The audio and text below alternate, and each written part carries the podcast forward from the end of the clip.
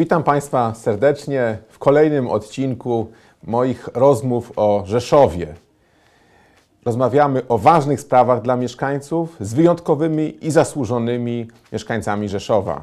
Zapraszam do słuchania na YouTubie, na e, Spotify, do ściągania podcastów na moim kanale Facebook. Dziś mamy wyjątkowego gościa, gospodarza miasta, wizjonera, żywą legendę Rzeszowa i polskiego samorządu, pana prezydenta Tadeusza Ferenca. Dzień dobry, panie prezydencie. Dzień dobry panie ministrze, dzień dobry państwu. Przypomnę, że w pierwszym programie gościliśmy pana Jana Domarskiego i od tego właśnie chciałbym rozpocząć, panie prezydencie. Graliście panowie razem w piłkę. Tak, nie tylko żeśmy grali, ale byliśmy sąsiadami, blisko siebie żeśmy mieszkali. Jasiek to wybitna postać w polskiej piłce, a słynny gol na Wembley utrwalił w pamięci chyba wszystkich Polaków to zdarzenie, kiedy uderzył prawą nogą i niestety bramkarz angielski nie był w stanie złapać piłki. Także Jasiu był doskonałym piłkarzem, widział wszystko, co dzieje się wokół niego, miał doskonałą technikę, umiał się zastawiać, umiał strzelać bramki. A jako 16-letni Szymkowiakowi szczelił bramkę w Polonii Bytom, również e, taka słynna bramka tu w Rzeszowie, kiedy ja się grał w Stali Rzeszów. Przypomnijmy, że pan prezydent, wybitny zawodnik Stali Rzeszów, Awi Świdnik, e, również wiele sukcesów sportowych na koncie, ale i również rozwój naszego miasta przez sport. To jest ogromna zasługa pana prezydenta. Resowia trafiła e, na zaplecze Ekstraklasy po 26 latach. Stal Rzeszów pnie się w górę. Za chwileczkę będziemy mieć tutaj Ligę Mistrzów. Panie prezydencie, jakie szanse rozwoju rzeszowskiego sportu pan prezydent e, widzi? To znaczy rozwój przed nami jest, bo mieliśmy bardzo wysoki poziom, czy to w zapasach, czy to w boksie, czy to w lekkoatletyce, czy oczywiście w piłce nożnej, czy w wielu innych dyscyplinach. Później był spadek, a w tej chwili jest fala wznosząca się i myślę, że Resowia i Stal będą grali w pierwszej lidze, a później w Ekstraklasie. Mamy oprócz tego lekkoatletykę świetną, mamy siatkówkę i, i męską, i żeńską, yy, mamy świetną akrobatykę sportową, cały, cały przekrój, żużel, przecież yy, tutaj wielkie tradycje piękne yy, w naszym mieście. Na pewno chcemy dalej to rozwijać. Bezwzględnie sport ludziom trzeba dać rozrywkę, a najbardziej taka kulturalna rozrywka to jest właśnie na sporcie i oczywiście na filharmonii i innych instytucjach kultury. Właśnie do, do tej kultury, panie prezydencie, pan prezydent wspomniał. Zamek nas połączył. Y, zamek może stać się wizytówką naszego miasta, multimedialnym, nowoczesnym centrum kultury Rzeszowa i Podkarpacia. Jakie szanse rozwoju przed zamkiem pan prezydent by widział? Panie ministrze, pan zostanie prezydentem. Oczywiście będzie pan miał pomoc wielu tu działaczy kultury, artystów jestem przekonany, że w zamku będą się odbywać przepiękne imprezy. Dodam, że kiedyś odbywały się bale z żoną, żeśmy chodzili na bale do zamku i że to się przywróci. A więc y, przed Panem duże działanie, pewno niektóre przebudowa, przebudowa niektórych pomieszczeń i wsparcie tych ludzi, którzy znają się na kulturze, którzy chcą, by ta kultura w, w naszym mieście była na bardzo wysokim poziomie.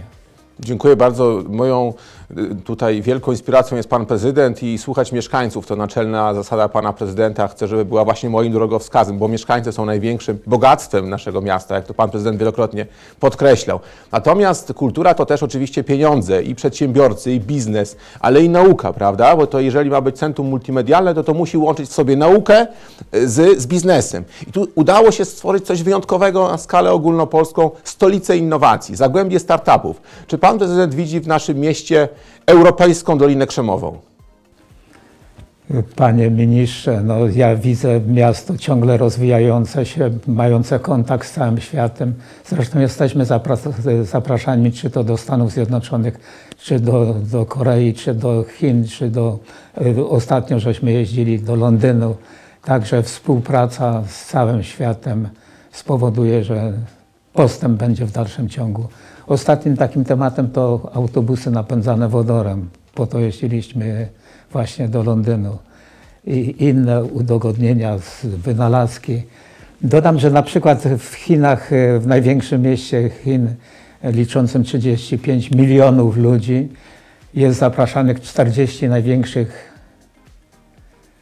samorządów z całego świata i w tym Rzeszów, żeby pokazać to, co, jakie nowinki żeśmy wprowadzili. Mamy doskonałą kadrę i wprowadzamy ciągle coś nowego, podpatrując i wymyślając. A więc y, przyszłość, jeżeli chodzi o rozwój, bezwzględnie w Rzeszowie będzie pod Pana przewodnictwem. Dziękuję panie prezydencie. Monorail, jednoszynowa kolej rzeszowska, coś unikatowego na skalę polską i europejską, e, na pewno pomoże nam w tych wyzwaniach komunikacyjnych na przyszłość. Jak pan prezydent ocenia? Znaczy monorail, no prawie już w tej chwili 10 lat temu jeździłem do Szwajcarii, do fabryki, która produkuje właśnie monorail. Y, Produkowali wówczas dla Chin taką kolejkę. Natomiast na dzisiaj przepisy już wiem, że pan minister przygotował, a więc przepisy są, nie ma przeszkód w zakresie przepisów i ta kolejka będzie realizowana. 84% mieszkańców oczekuje właśnie tej kolejki w naszym mieście. Dołączymy nowe miejscowości, Krasne, teraz czeka Kielanówka, y, oczywiście Malawa. Y, mamy nadzieję, że cała gmina Krasne przejdzie wraz z Malawą, panie prezydencie, więc liczba mieszkańców w naszym mieście się zwiększy. Przyjeżdżają cały czas nowe osoby. Mamy 353 studentów na 1000 mieszkańców, więc miasto młode, dynamiczne, tylko potrzebujemy właśnie tego typu wyzwań. Dużych inwestycji, które będą kołem zamachowym. Czy pan prezydent się nie obawia, że mieszkańcy będą narzekać na rozkopane ulice, jak będziemy budować y, tę kolej, monoraila? To znaczy rozkopanie tutaj będzie dużo mniejsze niż to, co było, jak żeśmy rozszerzali ulice. Wszystkie przykładowo ulica Dąbrowskiego była rozszerzana, czy też przebudowa Alei Powstańców Warszawy, czy Batalionów Chłopskich, czy Witosa, czy ulica Lisakury. Nawiasem mówiąc, kiedy Lisakury żeśmy przebudowywali, to myślę, jak się zmieści drugi pas. W tej chwili już mieszkańcy nie pamiętają o tym, że był jeden tylko pas ruchu. Praktycznie w jedną i w drugą stronę teraz już rozbudowana ta ulica. Tuż przy Lisakuli 2 martwiłem się, jak się to zmieści i zmieściło się i w tej chwili jest wygodna jazda. I kolejne ulice będą rozszerzane, czy to Witosa ulica, czy, czy, czy no, szereg tych ulic, czy budowa nowych mostów. Chciałbym również tu podkreślić, korzystając z okazji, panie ministrze, że Warszawa zawsze pomagała. Warszawa zawsze chciała, żeby te pieniądze, które przychodzą z Unii, były wbudowane. I nie było nigdy takich y, przypadków, żeby powiedziano nie, nie damy pieniędzy. Wprost przeciwnie, dawano pieniądze. Na most taki przykład, ten most kosztorys był na 200 milionów. Później w przetargu oczywiście była kwota nieco mniejsza, 183 miliony. Jeden z panów ministrów mówi, damy 50 milionów, czy Rzeszów dołoży 150 żeby budować e, właśnie ten most. Ale dołożyli 167, a więc to taki typowy przykład, że Warszawa chce, żeby kraj się rozwijał. Mamy właśnie w kontekście tych pieniędzy, panie prezydencie, już wyłożone kwoty konkretne na południową obwodnicę, ale jakoś nie udało się jej zbudować, mimo że pan prezydent miał tę wizję i ten plan, który dzisiaj wraca. Okazuje się, że to pan prezydent wygrał właśnie z tym usytuowaniem od Podkarpackiej do Sikorskiego i później w kierunku wschodnim. Yy, Jak pan prezydent ocenia szansę właśnie budowy południowej obwodnicy, która na pewno by się nam przydała? To znaczy było wszystko przygotowane i nagle był e, sprzeciw niektórych mieszkańców i niestety nie dostaliśmy z RID-u, bo już ta obwodnica by była właśnie zbudowana i dalej byśmy ciągli aż do węzła wschodniego na autostradzie. No niestety, ale w tej chwili sytuacja się zmieniła i prawdopodobnie obwodnica południowa od ulicy Podkarpackiej do ulicy Sikorskiego będzie bu- budowana. Koszty takiej, tego odcinka to w granicach 450 milionów. Natomiast dojście do węzła wschodniego to z półtora miliarda złotych, małe kwoty, prawda? Tak, oprócz tego czeka nas też y, łącznik między y, ulicą Warszawską a Krakowską. Y, Wiemy, że włączyliśmy kolejną miejscowość Pogwistów. Chcemy od Krakowski do błogosławionej Karoliny i stworzy nam się taki wspaniały ring wokół naszego miasta. Ale panie ministrze, aż się prosi, żeby wyłączyć Rudną, bo jest to odcinek, który jest poza miastem. Y, No, rozmawiamy w tej chwili z marszałkiem, żeby to budował, albo przekazał Rudną i miasto by budowało. A więc to już będzie pana zadanie.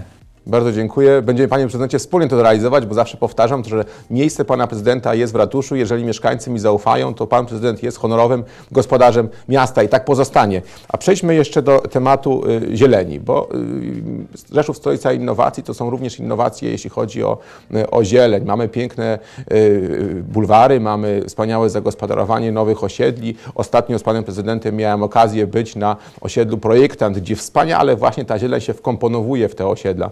Wspomnę jeszcze, skoro mówimy o zieleni, o placach zabaw, o rekreacji. Ja sam jestem ojcem trójki małych dzieci i ogromnie to doceniam, y, jak możemy się bawić y, właśnie z dziećmi przy podchorążych na placu zabaw, który zresztą pan prezydent zbudował. Przypomnijmy Państwu, jeden plac zabaw miejski był, jak pan prezydent został y, w 2002 roku prezydentem, a w tej chwili jest ponad 80. Czy nie się nie pomyliłem, panie prezydencie? Zdecydowanie ma Pan dokładną informację.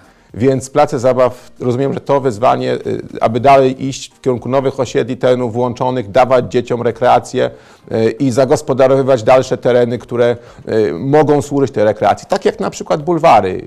Wodny park rozrywki na bulwarach to jest coś wyjątkowego, co mogłoby być tutaj szansą dla wielu rodzin, które weekend chcą z dziećmi wyjść, pobawić się. Mamy dzisiaj piękną fontannę multimedialną, ale możemy mieć park rozrywki na bulwarach.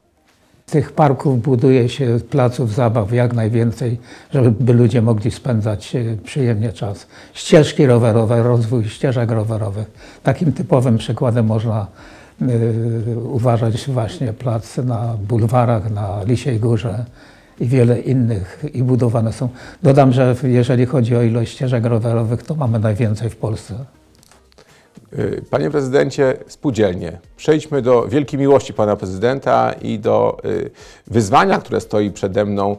Y, Ja również bardzo lubię spółdzielczość, cenię spółdzielczość. To jest nasza piękna polska tradycja. Pan prezydent wyrósł na spółdzielczości jako prezes spółdzielni Nowe Miasto i ceniony spółdzielca, gospodarz. Potrzeba wind, panie prezydencie, zwłaszcza w budynkach, tak jak Rzeszowskie Spółdzielni Mieszkaniowej, które były tworzone jeszcze w latach 60., y, żeby seniorzy mogli bez problemu, czy osoby niepełnosprawne, ale nawet matki z dziećmi, wchodzić na czwarte piętro. Y, Tutaj możemy obiecać mieszkańcom, panie prezydencie, 100 wind dla Rzeszowa? Zdecydowanie windy dla tych osób powinny być realizowane, bo no, społeczeństwo się starzeje. Chociaż w sumie średnia wieku w Rzeszowie jest 39 lat, a więc młode społeczeństwo, ale to w tych nowych osiedlach i tam się buduje już, zakłada się windy. Natomiast w spółdzielniach, y, w budynkach gospodarki komunalnej powinny być windy kolejne zakładane i wbudowywane. To panie prezydencie, panie ministrze, temat, który przed panem. Bezwzględnie będziemy to robić, panie prezydencie, wspólnie. Jest wiele spraw y, przed nami, panie prezydencie, ale jeszcze na koniec oświata. Oświata, czyli y, to, ta dziedzina, w której również możemy się pochwalić y, zasługami pana prezydenta. Świetna ekipa dyrektorów, nauczycieli i jedna rzecz, na którą ja jako rodzic zwracam uwagę. Zajęcia pozaszkolne, judo, języki, y, gimnastyka, mnóstwo atrakcji właśnie w szkołach publicznych. Jak się udało, panie prezydencie, zrobić coś, co w innych miastach jest problemem? Jeżeli chodzi o oświatę, to ciekawe zdarzenia były na naradach, które prowadziłem z nauczycielami. Był taki przypadek, to poinformuję Państwa. Rozliczaliśmy nauczycieli, gdzie matura była niezdana. I jeden z nauczycieli mówi, że bo ma niezdolne dzieci. Innego słowa użył, nie niezdolne. No, nie ukrywam, że mnie to poruszyło i mówię, to Panie jest niezdolny, bo zawsze pamiętamy tą piłę, która y, nas w szkole dogoniła do nauki i wyniki były pozytywne. Nawiasem mówiąc, wyprosiłem tą osobę z sali i w tej chwili po kolejne lata y, zdawalność matur jest najwyższa w Rzeszowie, biorąc pod uwagę cały kraj.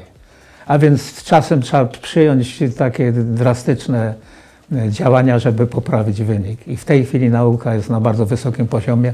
Dodam, że zdalne nauczanie to wprowadziliśmy już 4 lata temu. Nasi inżynierowie to wymyślili, no w tej chwili jest realizowane z uwagi na nieszczęście, jakie mamy z epidemią. I wspomnijmy o innowacyjnych rozwiązaniach z zakresu kultury właśnie i, i oświaty. O kulturze wcześniej była mowa, ale przypomnę, szkoła numer 18, gdzie ostatnio z panem prezydentem miałem przyjemność być, błogosławionej Karoliny, ale i szkoła na Drabiniance, obok pana prezydenta. Pan prezydent się nie obawia tego hałasu. Ogromna szkoła się buduje na Kwiatkowskiego. Przyznam się, panie ministrze, że i szanowni państwo, że wprost przeciwnie, mnie cieszy, jak dzieci bawią się, jak się zachowują swobodnie, jak nie są skrępowane, jak czują się, że są u siebie. Rzeszów to żywy kawał historii naszego kraju. Zamek jest symbolem kultury naszego miasta, a jednak mimo to przez tyle lat nie udało się go odzyskać. Dlaczego? To znaczy, temat oczywiście cały czas był aktualny. Od 10 lat starałem się o to, żeby ten zamek przejąć.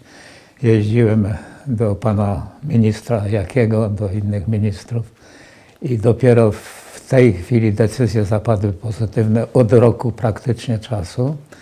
Yy, Było również, były ustalenia takie, że 20 milionów dołoży w sumie miasto Rzeszów i pan marszałek. Później ministerstwo zrezygnowało z tych 20 milionów złotych, za co bardzo dziękuję, Ministerstwo Sprawiedliwości.